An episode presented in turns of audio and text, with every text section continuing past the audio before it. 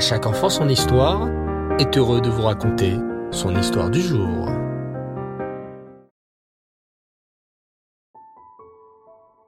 Bonsoir les enfants et Reftov, j'espère que vous allez bien.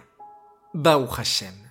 Très heureux de vous retrouver ce soir pour notre série à la rencontre de nos tzadikim. Nous en avons rencontré tant. Moshe Rabbeinu, Yehoshua bin Nun, le roi David, le roi Shlomo, Eliaou Hanavi et Elisha Hanavi. Et justement, en ce moment, nous sommes en compagnie du célèbre Elisha Hanavi. Nous avons fait la connaissance aussi d'un autre tzaddik, le tzaddik Ovadia. Ovadia n'était pas un prophète, mais un très bon juif, qui sauva la vie de 100 prophètes. À l'époque, la reine Isével voulait tuer tous les prophètes d'Hachem pour que les béné Israël arrêtent de les écouter et se mettent à se prosterner devant des idoles. Mais Ovadia, qui était un homme très courageux et très riche, et en même temps conseiller du roi, fit quelque chose de magnifique. Il cacha les cent prophètes dans des grottes pour que la reine Isével ne les trouve pas. Tous les jours, il prenait de son propre argent pour leur apporter à manger. Hélas, petit à petit, Ovadia commença à ne plus avoir d'argent. Que fit-il alors? Il décida de ne pas abandonner ses cent prophètes et partit emprunter de l'argent au roi Yehoram, le fils de la méchante reine. Et c'est ainsi qu'Ovadia réussit à apporter à manger à ses cent prophètes. Mais un jour, Ovadia le tzaddik quitta ce monde. Sa femme et ses deux fils restaient seuls, sans leur mari et père, et sans argent. Pire encore, un jour, le méchant roi Yehoram se rappela qu'Ovadia lui avait emprunté de l'argent. Ah! Ovadia m'a emprunté de l'argent. Je veux mon argent. Je veux qu'il me le rende. Je vais envoyer mes soldats dans sa maison. Gare à lui, s'il ne me rend pas mon argent. Les gardes du méchant roi Yehoram se rendirent dans la maison d'Ovadia. C'est sa femme qui leur ouvrit la porte, le visage couvert de larmes. Mais les gardes ne firent pas attention à ces larmes. Femme d'Ovadia, nous voulons voir ton mari.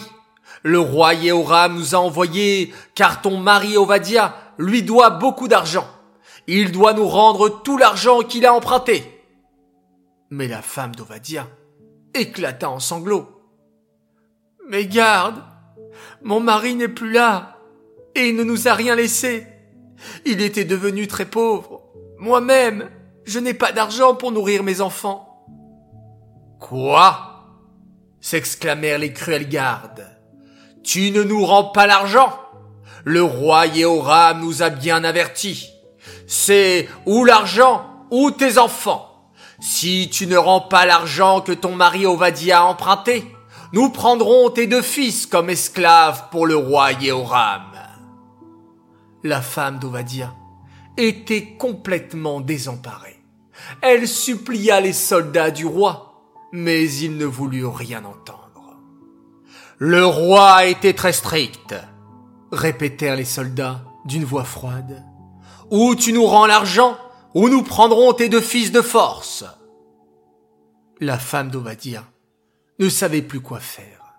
Elle n'avait rien, pas une pièce, même pas pour acheter du pain. Elle venait de perdre son mari, et maintenant elle risquait de perdre aussi ses deux fils. En pleurs, la femme d'Ovadia courut jusqu'au cimetière où était enterré son mari et s'écria Homme qui craignait Hachem Soudain, miraculeusement, une voix s'adressa à elle. À qui veux-tu parler? Dans la Torah, il n'a existé que quatre hommes sur lesquels la Torah témoigne qu'ils étaient des hommes craignant Hachem. Il s'agit d'Avraham Avinu, Yosef Hatzadik, Iov et Ovadia. À qui veux-tu parler?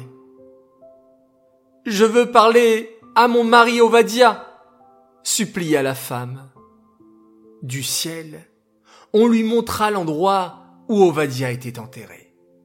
La femme d'Ovadia se jeta alors sur la tombe de son mari en sanglotant. Ovadia, mon cher mari, tes enfants sont en danger.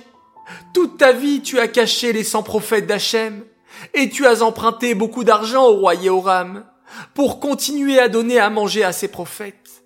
Mais maintenant, le roi Yehoram a envoyé ses gardes pour prendre nos deux fils.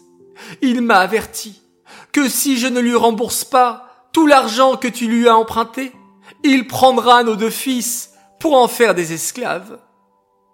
Miraculeusement les enfants, la voix d'Ovadia depuis le Gan se fit entendre. Ma chère femme, il n'y a qu'une seule solution. Prends un peu d'huile qui te reste à la maison et va voir le prophète Elisha. Lui seul pourra t'aider et il a déjà fait beaucoup de miracles, Baruch Hashem. Dis-lui que tout cet argent que j'ai emprunté au roi, je ne l'ai pas utilisé pour moi-même, mais pour donner à boire et à manger aux cent prophètes cachés dans les grottes. Je suis sûr qu'Hachem va t'aider, car Hachem sait que j'ai passé des années à sauver la vie de ces cent prophètes, et que si j'ai emprunté de l'argent, ce n'était pas pour moi, mais bien pour eux, et, ajouta Ovadia, je te demande de prendre de l'huile avec toi. Avec cette huile, tu expliqueras à Elisha que je leur offrais même de l'huile pour qu'ils puissent étudier la Torah. Car les enfants, n'oubliez pas qu'à l'époque, l'électricité n'existait pas encore. Lorsqu'il faisait sombre et qu'il fallait s'éclairer, on utilisait de l'huile, un peu comme lorsqu'on allumait la menorah au Beth Amigdash. Or, les cent prophètes étaient cachés dans des grottes, un endroit où il fait toujours très sombre. Et c'est grâce à Ovadia, qui leur apportait continuellement de l'huile, que les prophètes pouvaient continuer à étudier la Torah dans les grottes. En entendant ces paroles, la femme d'Ovadia le quitta pleine d'espoir. Elle savait désormais ce qu'elle devait faire. Aller chercher de l'huile dans sa maison, puis se rendre chez le prophète Elisha. Qu'allait-il donc lui conseiller? Vous voulez le savoir les enfants? Eh bien, rendez-vous dimanche prochain pour un nouvel épisode. Cette histoire est dédiée les Nishmat, Shoshana Bat Yaakov et Bluria Bat David, Aléen Shalom.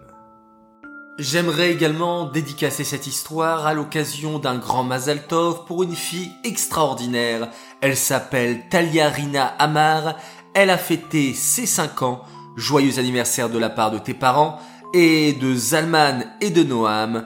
On est très fiers de toi, que tu puisses continuer à nous donner beaucoup beaucoup de satisfaction. Voilà les enfants, je vous dis à tous Shavuatov, passez une très belle semaine la dernière ou les dernières semaines de l'année scolaire. Prenez beaucoup de force, travaillez bien l'école, terminez l'année en toute beauté. Je vous souhaite, Lailatov, très très très bonne nuit et on se quitte comme d'habitude en faisant un magnifique schéma Israël.